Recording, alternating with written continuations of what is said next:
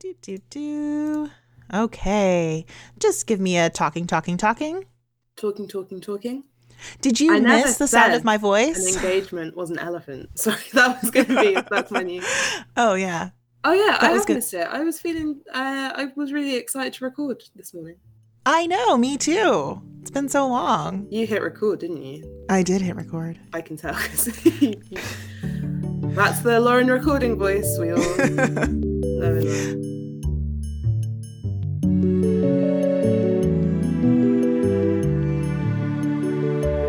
and love. Hello and welcome to Bonnets at Dawn, the show that explores the lives and works of 18th, 19th, and 20th century women writers you may or may not have heard of. I'm your host, Hannah Chapman. And I am your other host, Lauren Burke. And it's season three. Guys, it's season three. What happened? We're back, bitches. We are back. And um, we're starting off with a read along Wives and Daughters by Elizabeth Gaskell. It's our first read along of the year. There will be several this year. I hope you guys are ready to read. Um, the other two, um, Mansfield Park in July and Agnes Grey later on in the fall. Very excited for those. And there are also going to be some like short reading assignments in between. So, Assignments. yeah, I know. Homework. You're gonna get- setting homework. Pop it's quiz. homework. You know what though? If you make it to the end of the season, we will send you a certificate of completion. Um, it's just as good as a master's degree. Yeah, it will get you a job. and I'm excited for the books that we're doing this year because we've started off with our gal, Elizabeth Gaskell. We're talking about Molly. Then we're going to move on to Mansfield Park. Fanny, we've already got some kind of Mansfield Park wives and daughters feelings going on in the comments of this read Yep, along. And then totally. we're moving on to a Bronte. So we're really going back to our roots this season. We are, and I feel like all three um, protagonists just you know they they share some similar qualities that we will be discussing throughout the year. So yeah. All right, guys. Shall we get started? Hey, Lauren, give me Yeah. some facts. Give me some Lily facts. I know you missed these Lily facts. I know you really wanted them in here. Yeah. Okay. So I just want to tell you guys a little bit about Elizabeth Gaskell. Um, in case you missed our North and South read along last year and you don't How know who this you? gal is, how could you have done that? Come on. But um, let's let's get into it a little bit. Elizabeth Cleghorn Stevenson, born on September 29th in 1810. So this means she's about the same age as our heroine in Wives and Daughters. So oh, I, I, thought that was didn't make that connection. yeah, I think it's something that's um it's kind of important to think about as you're reading the Mhm. book and um the mysterious narrator who I'm sure we will we will talk about. Probably about the same age. So she's kind of like looking back on her youth. The book came out in the 1860s, so we're looking about back about 30 years. Okay. Um, Lizzie's mother came from a very prominent Unitarian family, as many of you know. Um, they were connected to people like the Wedgwoods and the Turners and the Darwins. And we're going to talk about Darwin um, probably a little bit this episode, but definitely next episode. Lizzie's mother died when she was 13 months old and she was sent to live with her aunt in Knutsford, Cheshire. And those Up of north. you who are making those connections, yes, Knutsford is probably Hollingford. Yes. Hollington. Hollingford and Cranford as well. Like I just very similar. Like this book is also is giving me Cranford feelings. Elizabeth's father remarried when she was four years old, but um, she remained in Knutsford with her aunt, and then later was sent away to school. So didn't have a ton of fa- like family time with the stepmom, but you know she was around. Um, let's see what else. Elizabeth had four daughters that survived with William Gaskell. So we got Marianne, we got Margaret Emily, Florence Elizabeth, and Julia. Very interesting fact here. She kept a parenting journal, which was something I was trying to remember while I was reading Wives and Daughters, but then I kept getting her confused with Louisa May Alcott's dad, who also kept a parenting journal. Because I was like, no, that was Ella May's dad. But they both did it. So she kept this journal, very, very in fashion right now, too, guys, um, that sort of tracked the development of her daughters, which I find interesting because as you're reading this book, you're like, oh, yes, this woman, this woman had daughters. yeah, she knew what was going on. she definitely did know what was going on. Wives and Daughters, an Everyday Story, which is the full title. Um, it was her last book. It was serialized in Cornhill Magazine from 18 August 1864 to January 1866. Um, quick fact Cornhill Magazine was founded by George Murray Smith, who is also known as the inspiration for Graham in Charlotte Bronte's Villette. And it was edited by Thackeray, who was Charles Dickens' like big rival at the time. So we always like associate Gaskell with Dickens and him being Thackeray. her editor. Got some Thackeray going on here. And all of the original illustrations that appeared in the magazine uh, were done by George du Maurier, so grandfather to Daphne. And if you guys want to look at those, they are on Project Gutenberg. Um, you can find all the original illustrations there, and they're they're pretty good. They're all right. Not super impressed. Um, the novel was never finished because Gaskell died suddenly of a heart attack in 1865. And this is while she was visiting the house that she was uh, purchasing in secret for her and William. Um, and that happened to be just down the street from Jane Austen's house. So let me get this straight hmm. because I haven't finished the book yet. Mm-hmm. I've got a couple of chapters left. Does okay. it have an ending? Um, we know what's going to happen, but it doesn't have a true ending. No. Okay, well, I'm glad I've been emotionally prepared for this because after the Villette ending, I've I've been lulled into like a very safe place with this book. Yes, it feels very safe, doesn't it? And then it's like it's going to be tragic. Oh, oh no! I almost read the last page oh. as well because I thought things might happen, and then maybe I needed to know about it for this recap, and I thought no, just let it let it be true, Hannah. Like, don't skip ahead. And now it won't be that tragic. You'll figure out where it's going. But okay. it's it's sad. It is sad that she didn't really get to put it down on paper. It's just like uh like that Amy Sherman Palladino lost season of Gilmore Girls. We'll never know what the real ending was. Huh? We we never need to know what the real ending of Gilmore Girls. Fair enough, honestly. Fair enough. So, um this week, here's how we're going to break this down. We are going to discuss the first half of the book the characters and a lot of your amazing comments. You guys are really bringing it this year, and I love you all for it. Um, but first, shall we try to recap this story? This is going to be really hard. It's going to be really hard. Um, I avoided writing the nutshell for this just because you know that when we did our North and South breakdown, your nutshell mm-hmm. would be like a page, and then I'd be like, and here's 18 pages on chapter 10. It's so hard. I mean, it's 60 chapters, it's serialized. Every chapter is just like another episode of television. There's a lot happening, there are a lot of characters. Mm-hmm. Um, all right, help me out, Hannah. Here we go. In a nutshell, is this the story?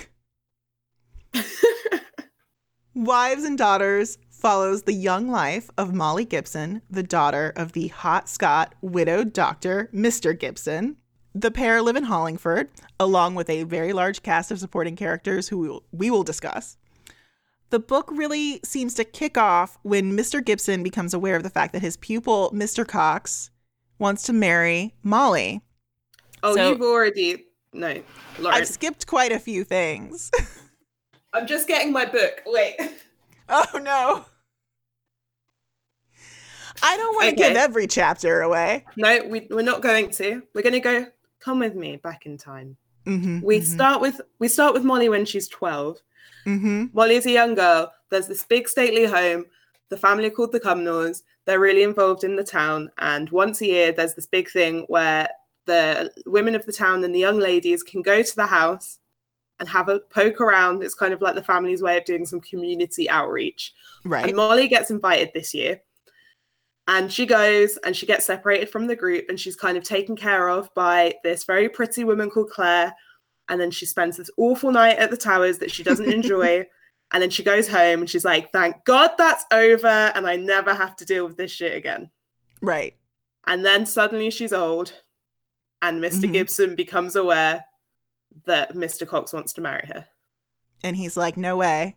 I'm sending you off to the Hamleys Squire Hamleys. Which is another family. And there's mm-hmm. like an mm-hmm. ancient rivalry. Yes. The Whigs and the Tories. Whigs and the Tories. And I mean, Squire Hamley's family has been there since Queen Anne's time. My God, show it some respect, people. Um, so she's going off to stay with the Hamleys. They have two sons who are away at Cambridge. Um, they had a daughter who passed away. And um, Mrs. Hamley is a London gal, daughter of a merchant. They had a, a fair amount of money that was put into the estate. But her and her husband are very, very different. He is like outdoorsman. He's always out and about running the Down to estate. She Rustic. very down to rustic thank you she is uh she's an invalid what is she dying of Well, she's not. She's not really do like. we know She's not like super dying, right? She's like been. yeah It's kind She's, of like, a little bit dying, guys. like not the whole time. no not the whole time She's but like got that like kind of fashionable, like sickly. I'm gonna like sit around in my house that you know later on other people try and mimic, right? yeah and then and, and so it's hard because that kind of hides the fact that she is actually like a little bit dying, and then yes suddenly gets very ill because one And- of her sons returns in in shame and scandal. it's a true story so molly's over there she has become a companion really Another Um, daughter. They call her Fanny. yeah yeah They call she her by a Christian name. their adopted daughter essentially uh while mr coxe is over there going oh sorry While mr mr gibson i almost said mr preston too many misters while gibson is over there just like hey what do i do with this uh teenage daughter He's like, I've got a teenage daughter. I've got too many too many boys in this house. I need to like Mhm. get a stepmom situation going on so that I can keep her under control. So he sends her off to this Hamley house and is going to get secretly married. yeah and then he finds a wife like right away Wah, wah, wah. Because- it's the woman from before. Yes, it is the woman that took care of Molly when she got ill at this house party years ago. Um, she has many names Claire, Hyacinth, Mrs. Kirkpatrick, Mrs. Gibson. Mrs. Pick Gibson. whichever one you want. Yeah, yeah. Should we call her Claire or should we call her Hyacinth? Mrs. Gibson. Mrs. Gibson. Okay, we're Yeah. gonna call her Mrs. Gibson for right now, guys. So, um, yeah, he marries this chick. Molly is not happy about it. Oh, Although no, no, she no, is excited because Mrs. Gibson has a daughter who's like off in France. Yeah, and she's like, "Okay, this is cool. I can like have a friend." So that's good. Don't have any ladies living in the house with me, so that'll be a nice change. But she's pretty distraught um about this big change in her life. Mhm. And um at one particular moment when she's sobbing her eyes out, a gentleman comes upon her in the woods and sees her crying. And he's like, "Oh dear." And this is Roger Hamley, the son of uh, our invalid and our squire. And you guys, you Not the guys, heir. not the heir. Nope, Not second son. one. Second son. But this is our this is our love match, guys. Ugh, true love. These two. These two. But um of course they, you know, they start off like friends. They start off like brother and sister. They start really. Not only, yeah, they start off as friends, and then it's like, hey, you know what's even harder to come back from? Family. yes. True story. Talk about the friend zone. Mm-mm. Adopt them. friend zone. But you know, you can see this coming a mile away. Like I was really dreading Cynthia's arrival Yeah. Because I was like, "Oh no, this is not going to be good." Because you knew Claire's Claire, Mrs. Gibson, she's not she's not great, and I was like, "There's no way that the daughter's great." Cynthia arrives and it's trouble, and Roger has a thing for Cynthia. So we got a love triangle going on here, but we kind of also add in the other son. He's like an unknown quantity, right? Because Molly kind of like has heard all these great things about Osborne Hamley. She kind of is like attracted to him in her mind. She's He's like created this person. He's he a loves poet. She's- reading. He loves reading. she loves reading too. We talk about characters that love reading in books. Molly is a character that loves reading. Yeah, if anyone else is like, I'm Elizabeth Bennet because I love to read, I'm going to throw wives and daughters at them and say, This is a character who loves to read. Mhm. Read about it and then come back and tell me you're Elizabeth Bennet because she loves reading. Thank And you. she's reading constantly and she's reading everything. everything. Everything Poetry, all over the fiction, place. non-fiction. science. She's really like bonding with Roger over this love of science, which is like a big old theme in this book. So, yeah, we're only going up to chapter 30. Okay, because we don't want to give too much away here. So, Cynthia has a she has some secrets. Everyone has se- like secrets basically in this book. That's what's mm-hmm. happening. Everyone's got these little secrets and Molly's like this little detective and she's kind of like just keeping an eye on everyone and watching everyone. And you know at this point in the book this gentleman called Mr. Preston has come into play. And he's kind of like pursuing Cynthia. He's kind of like always lurking Aggressive. and aggressively lurking and something something's going on with this Mr. Preston. Cynthia's got a secret thing with Mr. Preston. Osborne, the heir, turns out he's got a secret wife that his dad, Yes. Squire Hamley, doesn't know about. Mrs. Hamley dies. Mrs. Gibson is a bitch. Lady Yeah. Harriet is funny. Um, and then Molly keeps like just being pushed from pillar to post and uh, doesn't like her stepmom. Yeah. and if that right. didn't make any sense to you, it probably means you didn't read the first 30 chapters of this book. And none of this episode will make sense to you. So this is a great place to pause it and then go and read it. go read the book. And um, can I say, if you don't have time to read it, you can listen to it for free on LibriVox, or you can buy a version um, on Audible. I actually accidentally picked up the version that is read by Penelope Wilton, who plays um, Mrs. Hamley in the adaptation. Wonderful actress. It's an abridged version. It's only six hours my of audio, but I just say um, it's a very good. It's a very good. Uh, yeah, if you want like a the good book. snappy condensed Yes. version. Okay. I highly recommend. So, shall we get into the characters? Because I think actually maybe talking about the characters will help us get into the story more. Yes. Let's do Yeah. it. So um, Molly, we're growing up with Molly. We start with Molly when she's very young. Um, she's about 16 and three quarters when we catch back up with her after the time jump when she's a young woman. And she's kind of described as like, she's not, she's like a pretty-ish child. She's not like Mhm. the most beautiful girl in the world. And then there's this like reoccurring theme where she kind of sometimes looks at herself and she's like, hot or not? Not Yeah, You know, sure. and she's Yeah, not as hot mhm. as her stepsister Cynthia, and she's um, a lot more. She's like a reserved young woman. Uh, she's very intelligent. hmm She is. She's she is quiet, but then she she's got this temper that kind of flares up, and she I love that about her. yeah, I really like it about her. She takes she takes a lot on. Um, I think she kind of she's very resilient. She reminds me a lot of Fanny and um Anne Elliot in a lot of ways, but then she Mhm. has these moments of spikiness yeah, where she kind of like really comes comes out, and she's very brave. Uh, She's Mhm. got a lot, a lot of Betty Vanderpool in her. She's like a great kind of amalgamation of a lot of heroines. Like you'll recognize a lot of people in Molly yeah. and she has this wonderfully like fairy tale relationship with her father uh, like the beginning of cinderella you know like very close they dote on each other and then um the stepmom comes in and i've pulled out this quote which i think for me at least i thought it was just really lovely so um after mr gibson comes to pick her up from this when she's 12 from this house party that she's accidentally stuck at she says I felt like a lighted candle when they're putting the extinguisher on it. Oh, should I do a Scottish accent? I'm not going to. Oh, can you try it? Did you? Is that good? Great. Wait, Scotland, Scotland. How how do you know? No, okay.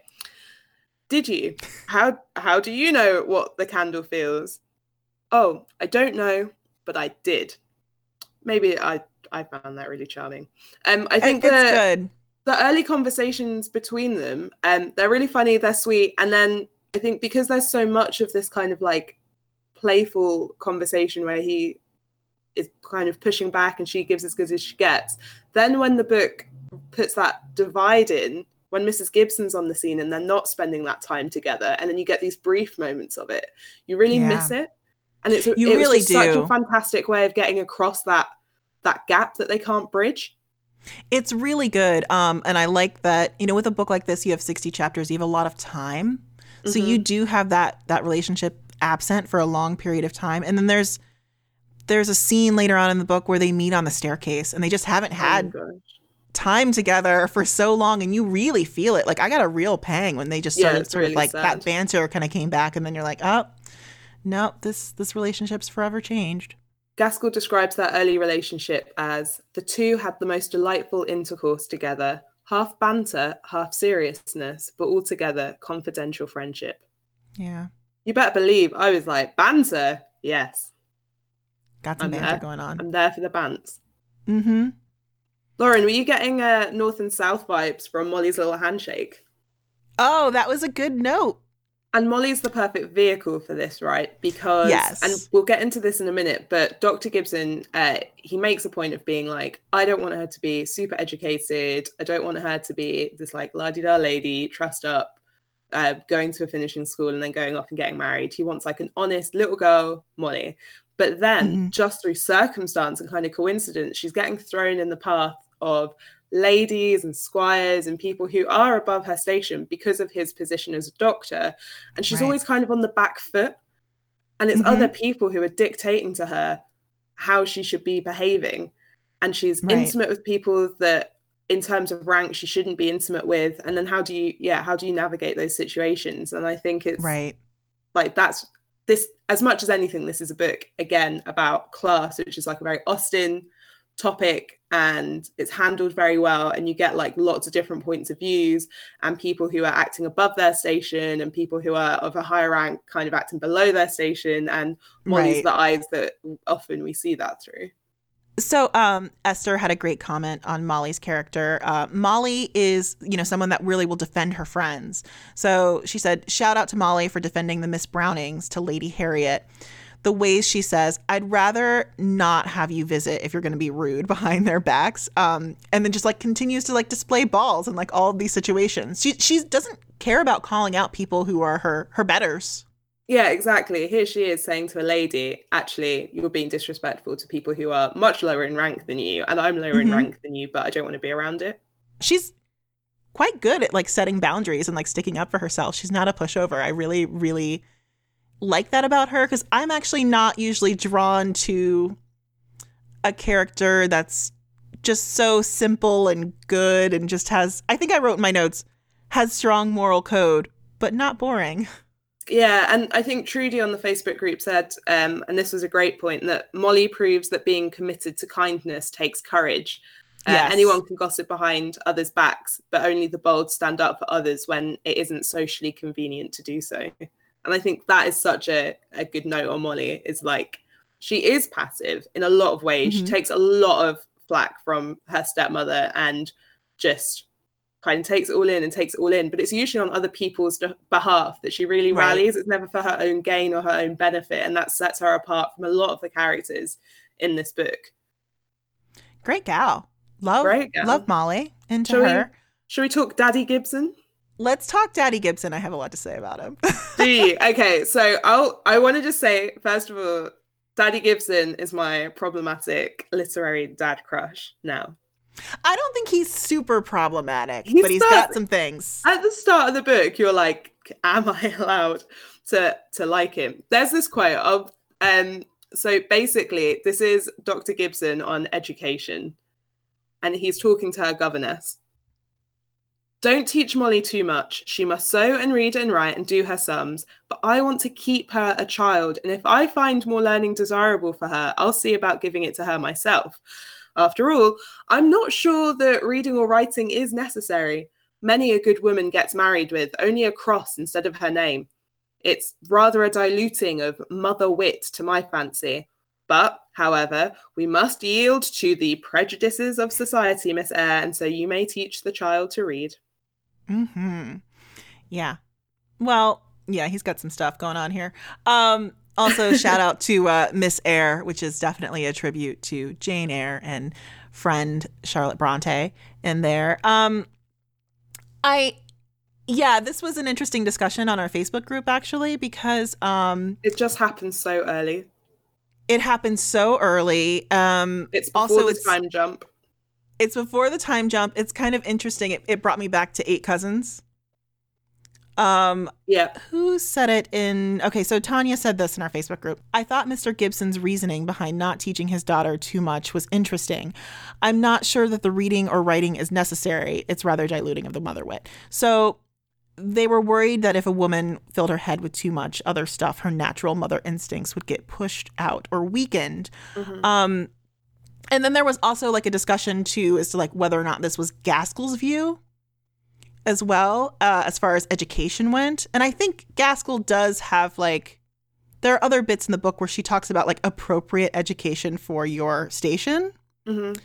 such as uh, in the beginning like with servants and whatnot And this isn't just this book. Like, cast your mind back to North and South. Mr. Bell goes on this whole thing. He's disagreeing with uh, schools in rural villages because he thinks it's taking children away from learning vocational skills that they can actually use rather than giving them names of countries that they're never going to visit and Right. probably won't come up in conversation. Because you've got this. Um, is it Victorian at this stage? Yes this Victorian thing of like bettering those below you, and so giving an education Mm. that you might receive and that you might have to people who really uh, don't need it, um, or you know, in in the sense that they're like, what are they going to do with it? Because you Right. say social mobility isn't a thing in the same way, so it's not like if you give someone an education, they'll be able to like rise out of the mire. It's stay in the mire with this atlas that I've given you. Enjoy. And that's where I felt like Mr. Gibson was coming from this place. Well, I think it's two things in his case. Like, I think on one hand, he's like, I want her to be like, have a very practical education for what a doctor's daughter should have. Like, she's not a lady. hmm She's not, you know, like, she has a very particular station. But I also do think he's coming from this very, um, like, I want to keep my Yeah. little girl, little girl. And so it's I don't think it's what Gaskell's saying too. I think I think a lot of people were like, "Oh, does Gaskell have weird views on women in education?" Unitarians were actually quite forward thinking in this regard, and her daughters are very educated women. And, And also looking does- at the character of Molly, like what does this do? Like him kind of like she wants to learn. Like I think yeah it's she she pushes back against it and almost Yeah. um, the next line after that quote is that after some fighting on molly's part she does get to learn french and she does get to learn um Yes. how to draw which again like are those super practical no but that's going to kind of put her in line with other young women of yes. her age. And really, that's the thing that I think Dr. Gibson is overlooking It's just that in mm. terms of, well, it is putting Molly on a back foot. Although she might not need these these skills in his mind for what she's going to do, it is then going to mean that people will talk to her differently, they'll treat her differently, they'll Yeah. kind of it will be look there goes the uneducated Molly Gibson, Right. and she pushes back against that. What also sort of is like the book overall deals with this, like people sort of knowing their place or slightly moving out of their place Mhm. or moving forward or moving ahead and just old ways like slightly slightly changing. Not a huge shift, but like these gradual changes in like class and education that the parents aren't quite they're on they're not on the same foot, right? Every like all the kids are moving forward in different ways. Yeah, and they're kind of like leaving leaving the parents behind. And yes. Yeah. So like Mr. Gibson doesn't want Molly to be super educated, um, and he's like holding on to her childhood, and yeah, it's her Yes. education that people comment on, and Yeah. in a lot of ways, uh, Cynthia is like her mother, but then she's much kinder and more human Yeah. than her mother in a lot of ways, and actually is probably going to achieve much better things than her mother was because she's a lot less focused on it. She's like a lot more independent Yeah. because of Totally. because of how Mrs. Gibson treats her. And then look at Roger, you know, uh, Roger was meant to be the second son, not achieve much because he's very slow. Off he goes, being hailed a scientific whiz. Osborne Yeah. meant to achieve loads of stuff. Uh, black sheep Kind of by, by old yeah, by old standards. yeah, really. So So yeah, no, I think this is I think for uh, in this case it's very much um a comment on parenting on like, you know, he doesn't outright like forbid all these all of these things, but Molly really pushes back on them. It's like, "Oh, like look at this sort of gentle rebellion of this daughter." mhm. You know, Dr. Gibson can't really control control her. It's not that she's out of control, but things like you know, he finds her a mother. He's like, "Here's a mother. Here, I've put a mother figure in place for you. Like that fixes she, it." Like I she pers- rejects that. and she rejects it. Yeah. And the mother figure that she does adopt, Mrs. Um, Hamley, like that was never supposed to happen. There's just like these little things that are out of our control as parents that we can't we can't fix. I think is essentially like where she's going with this theme. Now, speaking of Dr. Gibson getting married and the mother figure, um, his relationship with Claire is very interesting uh, because for the first 30 chapters, it goes very quickly from um, he doesn't quite recall her. There's a moment when he Mhm. meets with Lady Cumnor and he, she's like, Oh, you know, Claire's here.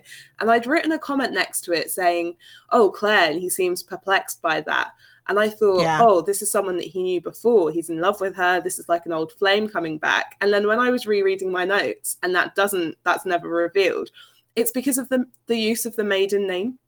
And he's Yeah. like, who is that? And again, social etiquette coming into play. Who's Claire? He never would have called her Claire. He would have called her, um, what was her maiden name? Mrs. Kirkpatrick Mrs. or no, that's her married Oh, that's her married name. Yeah. So he knew that she, he knew that this um, governess of theirs uh, had gotten married, and so in his mind she was Mrs. Kirkpatrick, and then here you go, someone's there calling him Claire. So it was like a red herring for me. yeah. Um, and then kind of where we leave him uh, at the end of these thirty chapters, he's kind of slowly warming up to the the situation he's got himself in. Here he is, married to a woman who isn't a good example. She isn't kind of fulfilling that role that he thought she was going to, looking after his house, taking care of his child. Um, Mhm. but he doesn't quite want to like. He just quite doesn't want to own it, does he? He doesn't want to. Like, He doesn't in the acknowledge it. eye. Him and Roger over the course of this book don't want to acknowledge certain feelings Mhm. or look problems directly in the eye, which And I find very interesting. It's it's great the way that Gaskell portrays that. I have to say, like because it's not like they're really sidestepping it, but they're just they're just slightly looking over here. and even in the narration we've got um he would not allow himself to become more aware of her faults and fo- foibles by defining them at any rate she was harmless and wonderfully just to molly for a stepmother so that's not Yeah. you know that's the narrator here kind of laying out she's got flaws and she's got faults and then immediately saying but but but but you know she doesn't she doesn't mean any harm like nothing bad Yeah, really yeah. happening and for a stepmom like it could be worse right Yeah. and i think again I think really key there in this book is, but nothing bad is really happening. mm-hmm. And um it's funny like I was trying to explain this book to my husband like why certain characters are really getting under my skin and he's just like but nothing like explosive has happened. and I'm like no, it's just more about being like no one's being proactive and actually like addressing problems or things that be- could become potential problems. It's more like these little things that are building building building. but that's what you need because then in the Yes. second half it it just the pace just changes yes. like dramatically um and it you really kind of need this there are two chapters uh i i was telling lauren this earlier i cannot stand chapter three and four I thought they were really boring and expositiony and it was kind of did what we have tried to not do with this episode where it just it wants to introduce the whole life story of hollingford and these Yeah. characters all at once and then i'm just like hey i can i'm like gaskell i can keep pace with you we can go toe to toe like just tell me Yeah. the story and i'll i'll catch up um yeah. And so, but on the whole, the first 30 chapters are kind of doing that so that when all of the intrigue and those secrets that the groundwork is laid for in these 30 chapters, when that comes out, it is it is explosive. And you are like is.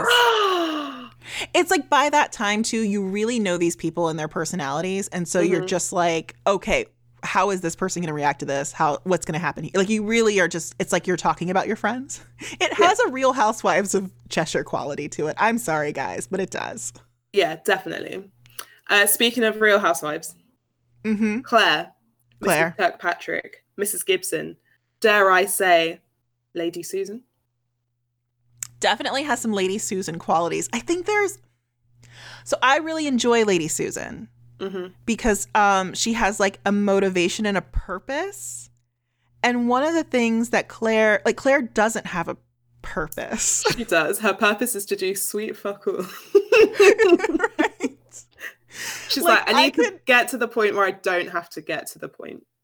like she doesn't like drive a plot, but like she thinks she does, hmm which is so real and frustrating. She's like that, but definitely within the first week of the read along in the comments on Facebook, it was like Claire was driving it. Now, it, Yes. it isn't often in fiction that we get the point of view. And just off the top of my head, I'm thinking um, we've got Mrs. Gibson, we've got Lady Susan, and then we've probably got um, I've completely forgotten the name of the woman from Vanity Fair.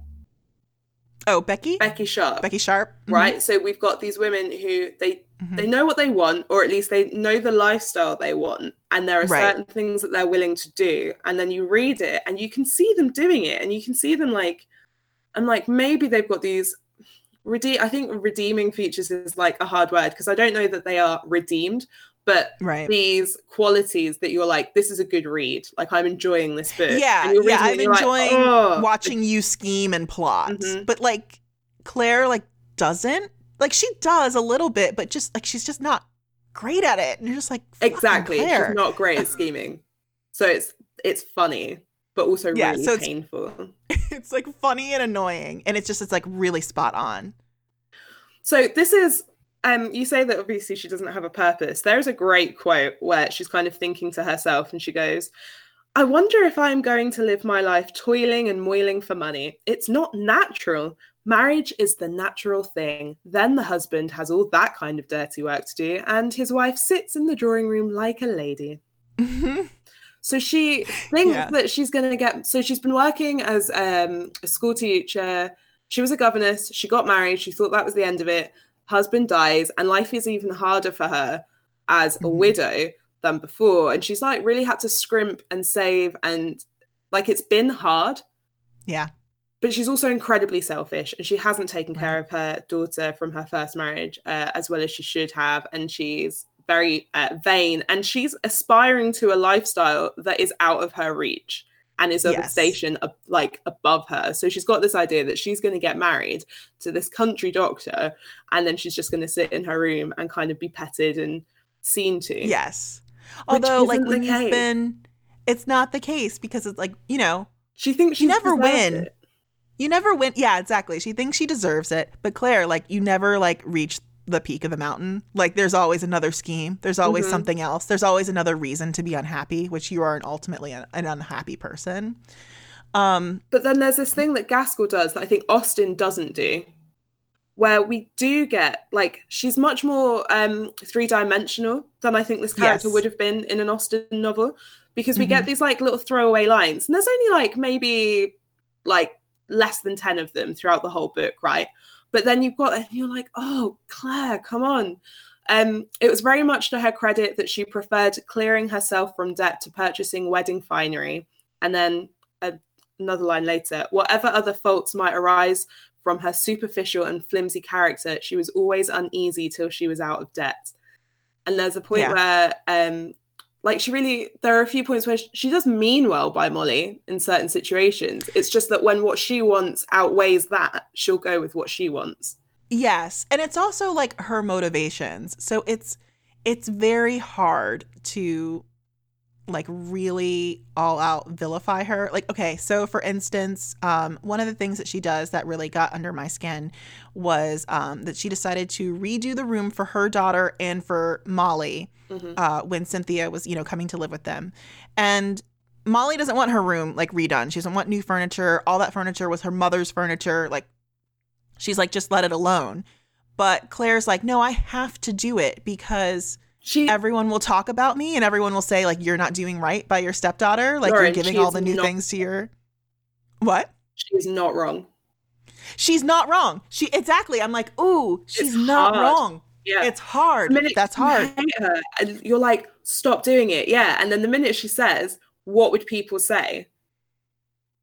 yeah And then late, you know, like later on, spoiler alert, people do start saying to her, You're not, you know, like it comes up, you're not treating this girl like you should be. And they don't, Yeah. they're not even, they're not even hitting the nail on the head in the ways that she's doing it because it's Right. basically she, she's doing all of these things that she shouldn't be doing for Cynthia. She wants to treat Molly like a child that she doesn't treat well or treat Mhm. properly. And she's everything is superficial. So it's like I want Cynthia to have a beautiful room, which means Molly and like that is to her credit that she wants Molly to have the same as Cynthia, even if it Right. is that people aren't going to gossip. She doesn't want people to like think that Molly's been treating badly. She doesn't bear Molly any ill will, really. She just wants Molly and Cynthia to be treated the same, and then for Cynthia to be a little bit more popular because she's hot and to marry Yeah. better. But like Yeah. on a base level, she wants them to be kind of on an uh, an even playing field, and she she, wants does. it definitely to to look that way for sure. It's very hard because it's very slippery, right? Yeah, Like you're like, oh, I can't. Like it's not perfect, right? It's not perfect motivation, but you're like, uh, I get, it, I get it. and both it works both ways as well because when you find something that you really think you can pin her down on and say this is you doing something awful you're like Mhm. and here's a justification for it and here's a Yeah. reason and here's a not even like this is a good excuse for it but this is why that character thinks this is a reasonable excuse and then when Yeah. she does something good and you're like this is a moment of kindness she either retracts it or you realize that it wasn't kindness at all and that it was part of a half-baked scheme Yes. she's the caroline Just- calloway of this novel the schemes are just so half baked. That's the problem Mhm. with with Claire for me. Um, what I do love about Claire's character, the way that uh, Gaskell writes her, I love the um using Claire, Mrs. Kirkpatrick, Mrs. Gibson, almost interchange. Like just it's all over the place. Like sometimes I'll stop myself and go, with. yeah, it depends on who she's with. Oh, she's Hyacinth now. Oh yeah, I Mhm. forgot her name was Hyacinth. She's like a slippery character. You can't really like nail her down. It's I mean again, it's like going back to Dr. Gibson's like feelings on her. Like not perfect, but I just I don't really And there's this whole point where people are saying um, in the comments, you know, why would you marry someone who you don't know the first name of? But like that's Mhm. that's it, isn't it? Like you you will never know. Claire, Yeah. Hyacinth, Mrs. Gibson, Mrs. Kirkpatrick. Two little two little Mrs. Gibson things before we go on to listener comments. One, she hates cheese. She Yeah. cannot abide it, and that's one of low my favorite class. things in this book. Low and I keep saying it to people who haven't been reading it, and they'll go, "What do you want for lunch?" I'll go, "Anything but cheese." Am I right? And uh, they don't appreciate the joke, so that's been going really well. Um, and Oh, then I think one of my favorite lines from this whole novel was, "Her words were always like ready-made clothes and never fitted individual thoughts." I mean, tells you everything you need to know about that Mhm. character. So, listener comments. Um, Trudy, I loved this description of Claire Hyacinth, uh, all of the names. She lives to be seen, admired, accepted. It's a pitiful, shallow life. So, we'll talk about Cynthia now, but definitely, again, a character who I go back and forth on, and then I question my Yeah. own biases and Yeah. the my own faults and like you know you've got that thing where you dislike people who have the traits that you wish you have and i, I wonder if some of my strong reactions against cynthia who i think i like and loathe in equal amounts you know i Mhm. think i wonder if that's where it's coming from you know like Mhm. this jealousy like cynthia makes me jealous so Right. i've got a few great cynthia quotes there are so many it's really hard to pick them uh, and a lot of them do come down to her sexuality, um, Mhm. her sensuality, the way she is with men, the way she is with women, like the allure of her, her character. And I think it's to her detriment that this is how people perceive her because it makes it very hard Yeah. for her form relationships that are on an equal footing. How the Yes. amount of regard that she has for a person is very rarely reflected. Right. You know, it's Totally. That's why she actually, to my surprise, like has such a re- great relationship with Molly, Mm-hmm. really. Um, and why she, I mean, I do believe her when she says that like Molly is the only person that she really loves and like gets And and, understands. Gibson. Like, I do think she, yeah, like I think, yeah, that she's Yeah. like, okay, here's some honest people that actually like see me for me. Hmm So, um, to describe Cynthia, a schoolgirl may be found in every school who attracts and influences all the others, not by her virtue, nor her beauty, nor her sweetness, nor her cleverness, but by something that can neither be described nor reasoned upon. A woman will have this charm, not only over men, but over her own sex. It cannot be defined, or rather, it is so delicate a mixture of many gifts and qualities that it is impossible to decide the virtue of each. I think later Right. on, um, because definitely in the next set of chapters that we'll discuss, I think there's a lot of Cynthia's behavior that she'll come under fire for. Uh, so there is this other quote which I think is foreshadowing to a lot of the plot stuff that will happen in the second set of chapters. But basically, Molly is watching her with Osborne, and she's like, "Oh, I mean, she's not. She isn't flirting. She's just quiet, right? She's passive Yeah. and she listens. She's much. It makes the point of saying that she's much quieter with men than women. And then Mhm. actually, when you think about a lot of the characters um, in novels, and be honest, a lot of men. I'm not saying hashtag not all men. Okay, don't at me. But Uh-uh. um, you know, like the, these men can talk to her. They see her as yeah, the empty vessel that you always talk about, Lauren. Yeah. Like here is a woman who will sit and listen and admire and appreciate, um, who isn't trying to talk over them, and but she and she's not shy. So then Right. it's like how much of how much of the situations that she's getting in are because she can't she can't help being good at listening right Right. and there are things that she can help but there is a base level of men just wanting to see what they want to see that she's going to struggle to overcome hmm I, think this is a very good point. This is actually something. Well, I have a lot to say on in the next set of chapters yeah yeah we'll definitely talk Um, about it more when it becomes more of an action. But yeah, it's very hard with Cynthia. It's very hard, and I also like. Ooh, I know some Cynthias. yeah definitely because you see where it's coming from too like she i mean she even says it like she grew up like away from her mother she's had to like fend for herself and that's really affected her communication style right? Like i you know she has to listen to people and like sort of adapt to them. So it's just as, as a protection method honestly. Yeah. um and, and being liked is important to her as it is to, to her Claire. detriment. Hmm and it's to her detriment. More so than her mother's. Like Yeah, she feels is- it far more keenly but that's because she's smarter and she is way more Yes. aware of people not admiring her. Yes Um, there are some amazing kind of like fiery, like you want to print them up on your wall quotes uh, from Mhm. Cynthia as well. I know, Lauren, your favorite or one that you pulled out on the it's Instagram. the uh love me as i am sweet one for i shall never be better yeah, Like, this is a woman that really knows herself. So she does feel a lot older than Molly. yeah, she's lived on her own. Yeah, she can, you know, she can flirt, she can talk, she knows herself. Um, but she doesn't have that like strong like that that like courage that Mo- Molly does. It's really Yeah, really in contrast. She admits that as well, and I think as Mhm. I, I really liked the quote. Perhaps I might be a heroine still, but I shall never be a good woman. I know. Yeah. And I think Molly questions. She's like, "Well, can't you? Can't you be both?" And she's like, "Look at history." I think she looks at Molly too and she's like, that's a good woman. So I do Mhm. think Cynthia has this quality where she can look at people and she goes, that's a good quality person. Like I, But she can. I wish I could be more like that. she can recognize good quality people but she's she doesn't have the faith in herself to think that she can live up to it Yes. and so she doesn't try Mm-hmm. you know So it's frustrating. She's Yeah. frustrating in the same way that Claire is. Like it's like half baked. yeah definitely shall we talk about the hamleys the what's really funny is this book at the start it sets up um roger as not being like his dad right or Oh, rather he's not the bit, favorite yeah. and then you read it and you're just like oh yeah he's like his dad He's he's Yeah. more like his dad, and that's part of the problem, isn't Yeah. it? One, they share each other's names, and then two, the squire has this self-hate thing going on. Mhm. So what he likes about Osborne is that Osborne isn't like him, and so he thinks he's going Right. to achieve all of these great things, and he really struggles to see Roger's qualities because Roger is too similar. The squire really loves his wife. It's very sweet. It's very endearing. Um, his wife couldn't be more different to him, right? She's a fine lady. She likes, you know, the theater and arts and poetry. He Mhm. is an out like a clumsy, hot-tempered outdoorsman. And Osborne, his eldest son, is just like his wife. Um, and then yeah, like just like you said, Roger is just like him, and he's like, oh God, this guy. He what are we gonna do with this guy?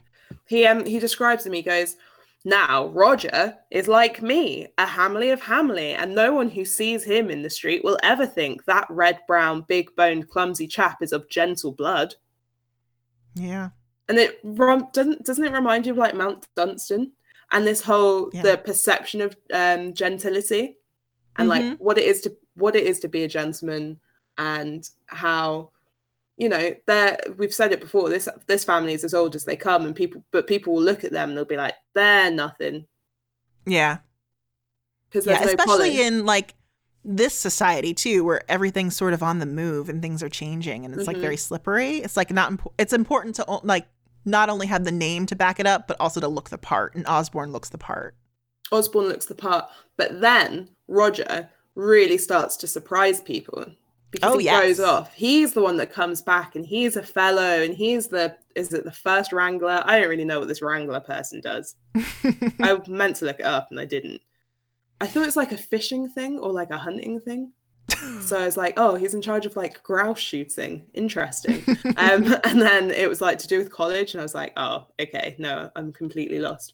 But he's got these smarts, and the other thing that's nice about Roger is because he hasn't been petted and praised and pampered like his brother Osborne, that he's there's a goodness about him and a patience Yeah. about him, and he he could have turned out very bitter and resentful and angry and clutching and just trying to get Mhm.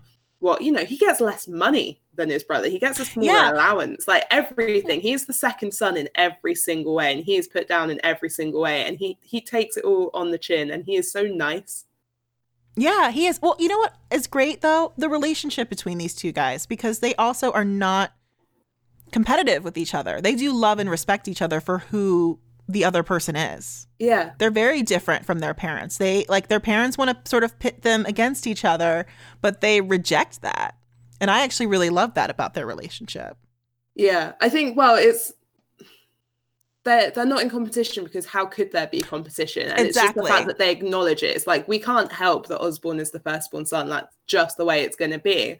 So Mhm. then um when osborne kind of comes home in disgrace and that shift starts to happen and the squire's blaming osborne for his mother's uh, illness and then eventual death and then roger's the one who's kind of having to step in and he's trying to heal the breach and those two aren't talking you really kind of get that finally people are seeing roger's worth and then that starts to Yeah. mirror um things that happen with molly later on um you know this idea Yeah. that you can have an expectation of someone and be disappointed and that's happening across the Mhm. board mr gibson is disappointed with his wife we collectively are disappointed in cynthia um you know Yeah. and then characters that you think you're going to be disappointed in uh, rising up. Speaking of Osborne, Osborne's really hard because I think you're set up to not want to like him and to think that he's yes. a spoiled brat. And I know that we had some negative uh, reactions to Osborne in the group where people are really kind of frustrated by him, and then you're getting these um, comparisons drawn between him and Claire. But there are a few lines where I think, like, there's one and he says, I'm as ready as any man to earn my living, only the preparation for any profession will cost money, and money I haven't got. He Yeah. he's been put into this position, right? He's gone Mhm. off, uh, he's been told you're really smart, you're gonna do really well. He hasn't done really well. What's the backup Mhm. plan? You know, Right. there were no expectations for Roger, so he could do anything. But Osborne's path was set out for him. He was going to marry well. He doesn't. He marries a secret wife, a secret Mhm. French Roman Catholic peasant wife who Right. literally ticks every box that his dad is like, you can't marry this person. So he's in disgrace. He fails at school, which he was meant to do really well. And so he's kind of left and he's like, what can I do? And so yeah. like really like what is he meant to do and like he doesn't handle stuff as he should and he should speak up to his uh he should speak to his dad about the situation and not have the secret wife. But then when you see the interactions with the squire you kind of really understand where osborne is coming from. And so in one hand you Mhm. want to shake him and on the other hand you just want to be like mate i will lend you five pounds join the navy. Yeah, seriously. he's like i can sell my poetry and then i will take my wife to australia and it's like don't go to australia. He's like "Uh, you know if that's what i've got to do that's what i've got to do. Because you're getting so many points of views you're like if you just said this thing or this this misunderstanding's happened because this person has misheard this thing or and i think it's it's playing on something that she's doing a lot in north and south and you get like a lot of the um margaret's reacting to thornton for this reason and he's reacting to her and they can't find the common ground and then this is turning that up to a 100 and you've mm-hmm. got 10 people doing it and then that person's talking to that person which is and it all starts to get really intermingled especially with the hamleys. Like that's where you really really really start to see it because yeah. the sons have the secret. They're united against the dad. The dad doesn't have a clue what's going on. He and and yeah, with Os with Osborne and the Squire, you know, they both want to talk to each other. They both want to reach out to the other person, but they're so different that they Mhm. can't. And where the Squire gets really hot and loud and angry, Osborne gets very cool and polite. And Right. you, so Right. These are two people with like completely different communication styles and they're like afraid of the other one almost. and Mrs. Mrs. Hamley would mediate that, and like it's it's really sad because she dies, and then for the rest of the book, you've got the Squire kind of yearning for this wife that he really loved, and just knowing, acknowledging, if she was here, this would not be happening. So, um, Squire Hamley, my favorite character. He's Yeah. um, he's flawed. He's he's got this temper. My God, do I relate to his temper?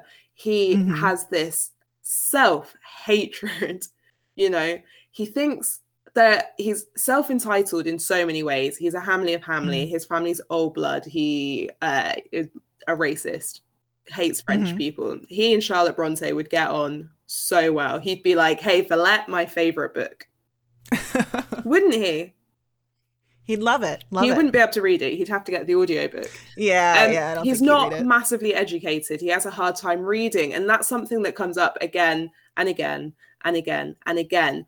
But he's more like Osborne than you would think. So there is this beautiful bit, and he's thinking about um, the wood. People used to have um, plantations, and plantations were the wood that you grew because you could sell it for lumber. Like lumber was huge trade.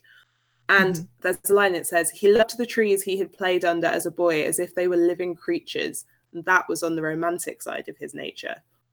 So he spends all of this time thinking that Osborne is like this alien. Where did he come from? But Osborne's a poet, you know. Osborne has Yeah. this softer side that Squire does have, but he doesn't have the words to put it into. Yeah. Yeah. And he kind of sort of like he resents the education that he has given them too.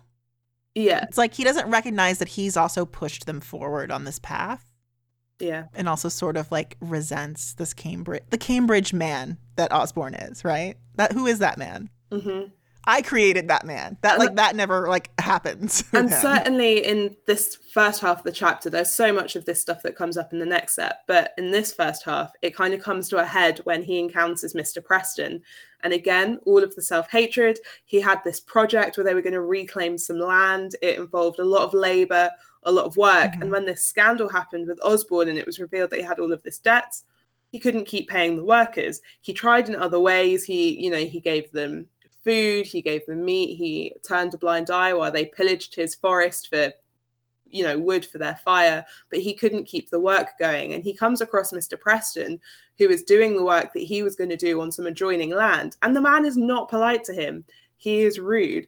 And he says it all in this kind of fancy hoity-toity way that the squire cannot keep up with right? Mhm. because he isn't as good with his words. And he says to mr preston I wish you'd only say in plain language that you doubt my word. I can't make out what you mean. You use so many words.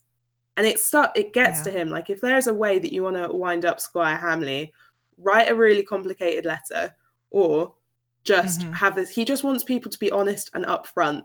And that's what his problem is with Osborne, and that's his problem with Mr. Preston. And that's why he loves Molly so much Yeah. too. Yeah, when she's brought in, because that is the person that Molly is.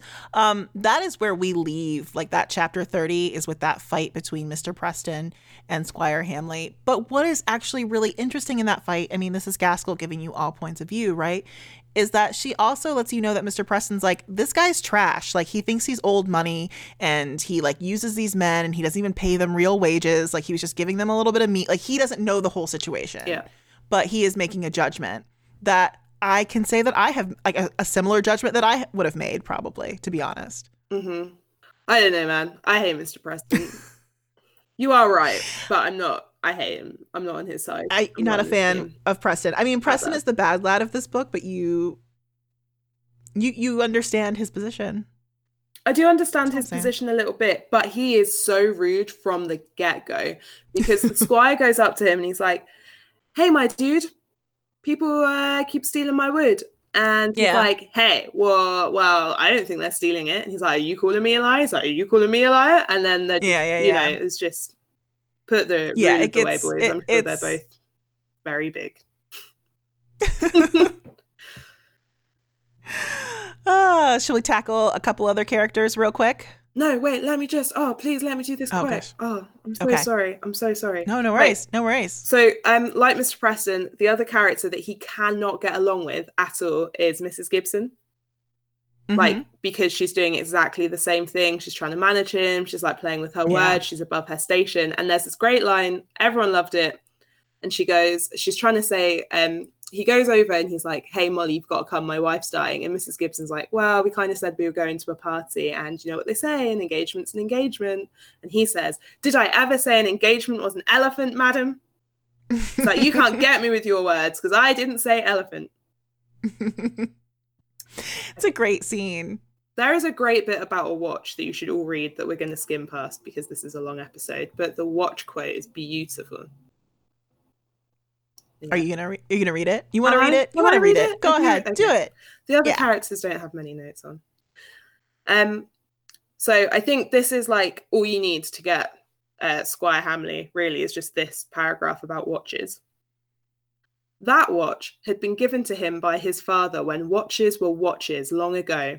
It had given the law to house clocks, stable clocks, kitchen clocks, nay, even to Hamley church clock in its day, and now, in its respectable old age, to be looked down upon by a little whippersnapper of a French watch which could go in a man's waistcoat pocket instead of having to be extricated with due efforts like a respectable watch of six and positioned from a fob on the waistband.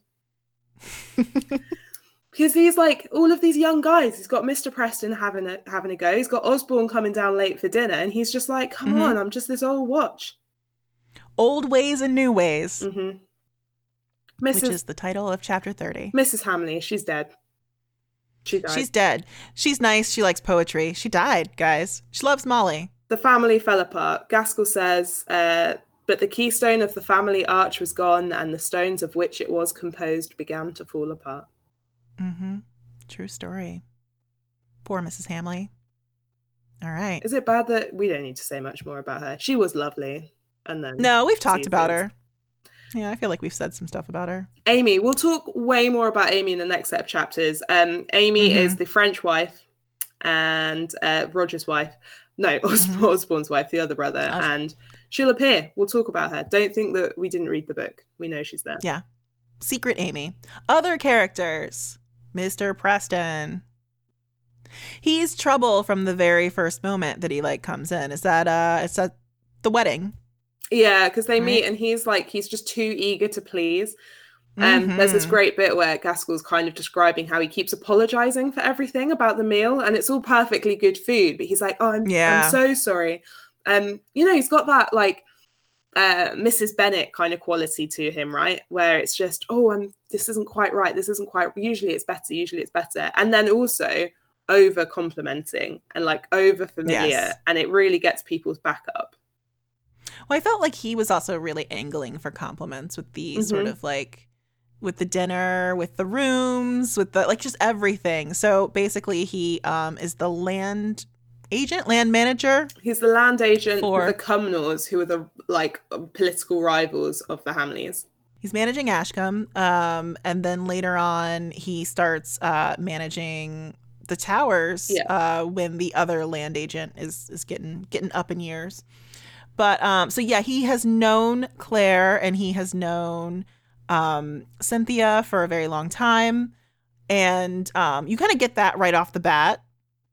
And what I do actually really love about the introduction of Mr. Preston is when Molly goes to this wedding and she's just like thrown in to all of these characters, right? She's thrown in with Lady Harriet, who Mhm. we're about to talk about.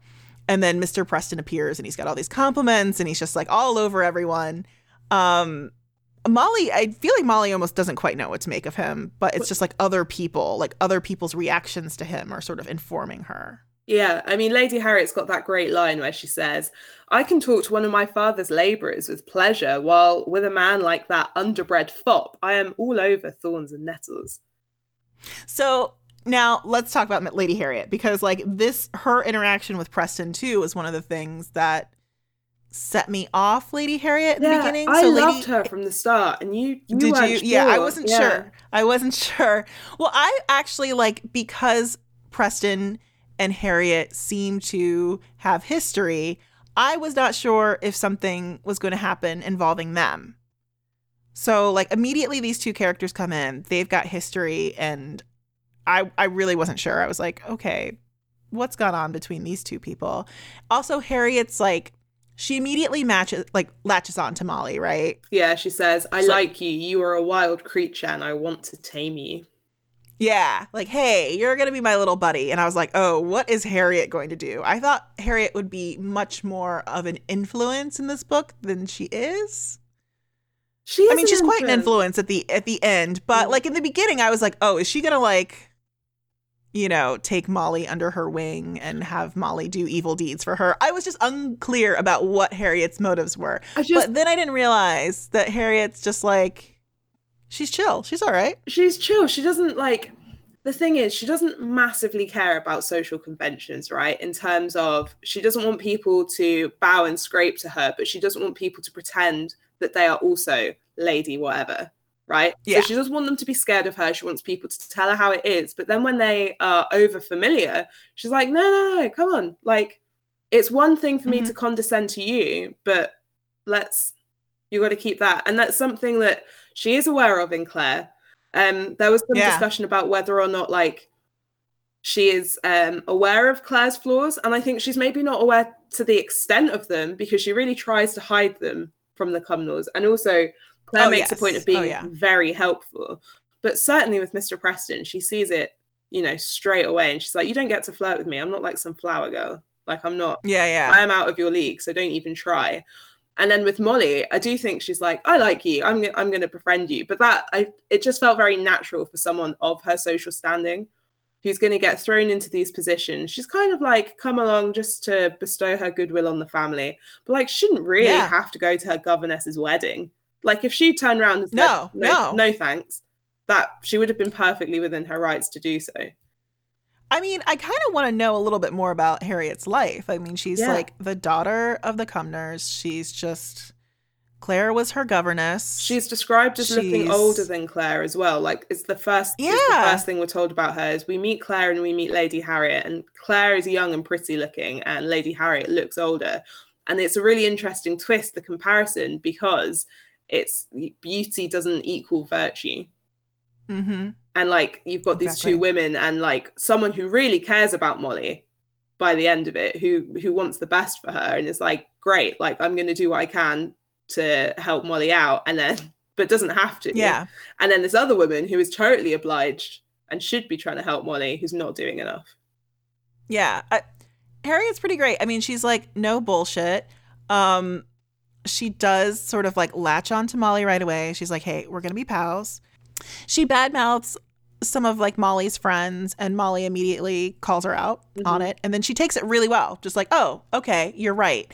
And um you know what? I'm going to come by and see you later and I'm going to see them. And I'm just like this immediately this girl was just like in her business. So I was just like what is going on or what does she want to use Molly for? Like I was like what kind of scheme does she have?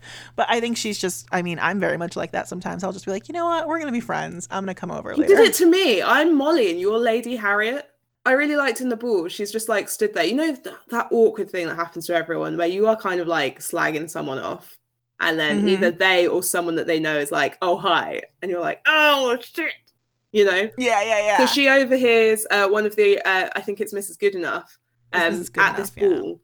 And um, she's like, and I can't believe that the Duchess didn't wear her diamonds. And this is, you know, I'm so old and I've been sat up and waiting for n- and nothing. And they're all really late. And Lady Harriet's just like, oh, hello. That's, uh, those are me and mine that you're talking about. And she just says to her, she um, curtsies, she lets the woman kiss her hand, and she says, I'll promise you one thing in return for your pretty speech. If ever I am a duchess, I'll come and show myself to you in all my robes and I don't even know what that word is. Goo- Googles. Yeah. Googles. And then off she goes. she's going to she's to deck herself out. I um I think she means it. I think she means it. I um love the charity ball chapter. It was That's so my favorite good. chapter. It was so good. It's so good. It's um every bit of it is just like really funny. The Miss Brownings who are spinster sister duo, uh old time friends of Dr. Gibson and his late wife and are sort of like they're almost like aunts to Molly. Um, they are there and they are like throwing so much shade at people. It's like Mhm. not even funny. And Mrs. Goodenough, who I think is hilarious, is pissed off and she's just like, this is not what a duchess did in my day. And you know what? It is outrageous. It is outrageous. All these people are gathered for this big event. They're waiting on, you know, like the local lord to show up with this duchess and like they're waiting forever. Yeah, yeah, it's late. It is late. These people have been out all night dancing. And also like everyone's kind of on edge because they're waiting for the entrance because they have to like stop the music and like then they'll have to stop the dance. It'll be a big interruption. So it's it's rude. And then she shows up, this duchess, like all dressed like a debutante, and um She's got like flowers. It's not cute. hair. The Miss Brownings are, are really interesting characters because they um, they go toe to toe with um, Mrs. Gibson a lot because they've known Mhm. Molly a lot, and uh, certainly the older sister, Miss Browning, is just like um, they they come into their own again. Second half when it all starts kicking off, they really go uh, go to battle uh, for Molly, and they've got all of these good intentions, and then every now and then they'll get you know they'll get something wrong but Miss Browning, again, someone who really isn't scared of just saying how it is and saying to Molly, um, you know, like you're being rude or let's, yeah. you know, calm down or just will say. And then Miss Phoebe, what's really good that I forgot is that Miss Phoebe's like, well, if ever I was to be encouraged to get married, it would be Mr. Yeah. Gibson. And then she's like a little bit upset that he marries. Yeah. He marries And her sister's like, "Are you are you serious?" but they're, the, they're the, these great um great sisters who mean really well they'll do anything for the gibsons they they just really love the family and um it's just like it's nice for molly that she does have these uh maternal figures and they don't stand on ceremony right? So they're just like come over and hang out. It'll be fun. We'll do some gambling. And they just like live this quiet life and it's just they are a delight. They're fun. and like they They have all of these scenes where they talk things over and you get both of their perspectives and miss phoebe's like a lot more um she's less sharp so you've got like the kindly one and the Mhm, sharp yeah. one and yeah it's just yeah. yeah they're they're really good so i'm curious now that we've kind of gone over that not every character come on not every Mhm. character because there are so many but a few of them which which character do you relate to most because i think i'm like i've got like a miss browning mrs gibson vibe going on i'm a Wow. bossy scheming business bitch but you follow through on your plans. So I, I have to give you that though. thanks You know, if anything, we've really established that Claire is half baked. Uh, a dash of lady harriet just a dash of Lady Harriet. I um hmm. I mean, you know what? I really do empathize with Osborne in the like sort of like family expectation game. Mhm. Um Lady Harriet for sure though, because I'm like always in people's business. yes you are now did you Um, did you have any favorite lines There are so many, but I, I mean, we read the the one about ready-made clothes actually, and thoughts. That one's really a great one. I think you have another one here that I really love as well. Oh yeah, and I'm not going to give you any context, but um, here we go. Fate is a cunning hussy. So that's it for Wives and Daughters, part one, Mhm. numero uno, chapters one to thirty. So if you haven't finished, try and get it finished for next week when we'll be talking about the second half of the book, and shit gets interesting. It does. It really gets interesting. And also, um, we can talk a little bit about the adaptation as well. I got a few notes on that. Yeah, because I'm gonna. I'm so excited to watch it. My step, my stepmother, dun dun dun, Mm. uh, gave it to me at Christmas when I said I was reading it. So I'm really Aw. excited uh, to see It's my favorite Squire Hamley. so we've got announcements. Now, you guys know that we love, love, love Elizabeth Gaskell's house in Manchester. In fact, it is the spiritual home of the show, I'd like to say. Yeah. And we really wanted to do something nice for them this year. And we have decided to uh, help them sort of rebuild their library to what it was when the when the family was there. So they are purchasing books that Julia and, you know, Margaret, uh, Elizabeth and William would have had in the library that they actually would have been reading. And one of those books, of course, is The Tenant of Wildfell Hall by our very favorite Anne Bronte. And um, yeah, so Hannah, this is really Hannah. This was all you. You were like, "Let's do this," and I was like, well, "Oh my god!" I, yeah, I accidentally found this like William, uh, an original William Gaskell letter, and then shared it in the Facebook group and was like, "Hey, why don't we just buy this for Gaskell's house?" And people were like, "Yeah, let's do it." And then Gaskell's house was like, "Whoa, whoa, whoa, whoa! John Ruskins is buying it. it's very nice of you. Thank you, but please don't buy. Please don't try and buy this letter." Yeah but we're like, okay, we'll buy a book instead for the library. And they were totally on board. So we looked at the list of titles and um, obviously tenants on there and it's very appropriate for us in the show and uh, we found a great copy courtesy of olson rare books uh, which is run by my very best friend and college roommate patrick olson so yeah the book very affordable it's like $75. Um, and then we're going to add on some, tran- there's some tra- transaction fees and shipping. Um, so we're raising like 120 bucks. Not a huge amount to purchase this book and then, you know, ship it off to Gaskell House Library where um, the Manchester Bonnets can, they can visit it. Can just touch it, say hello to it, ask it how it's doing. Um, but yeah, guys, please join us. Help us raise some cash. Uh, the address for our GoFundMe is it's basically gofundme.com slash uh, bonnets at dawn. Very easy. I'm going to put that in Facebook and um, on Twitter and all the social medias. And speaking of uh, Gaskell's house, this read along, and I think uh, certainly any Gaskell episodes this season uh, will be in tribute of the fantastic Nick Duffy, who sadly passed away. Um, I think at the end of last year. Yeah. Nick yeah. was a volunteer for many years. Nick was also the volunteer who told me my favorite Gaskell story, which is the Annie Swynnerton portrait uh, story. So Annie Swynnerton painted the portrait of William Gaskell that uh, hangs in the study and uh, was the first woman to be invited to the Royal Academy of Art. And it was standing in William's study that Nick told that story, and he knew the house so well. And I have this amazing recording of Nick uh, taking a group of us around the house, and just the amount of knowledge there and passion for the subject. I just, you know, uh, this is a man that will be truly missed by the Gaskell community and is uh, it's a real loss. So yeah, we dedicate yeah. uh, this series to Nick.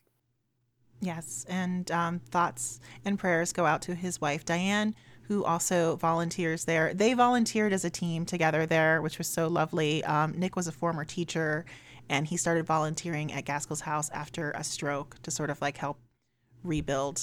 Um, so yeah, it's it's a it's a huge loss, and we are truly sorry obviously the best thing that we can do is keep talking about elizabeth gaskell's work and uh, the legacy of the gaskells and so if you want to join in in that conversation if you want to join in with this read along you can find us as always online by visiting either instagram or twitter. Uh, we're at bonnets at dawn.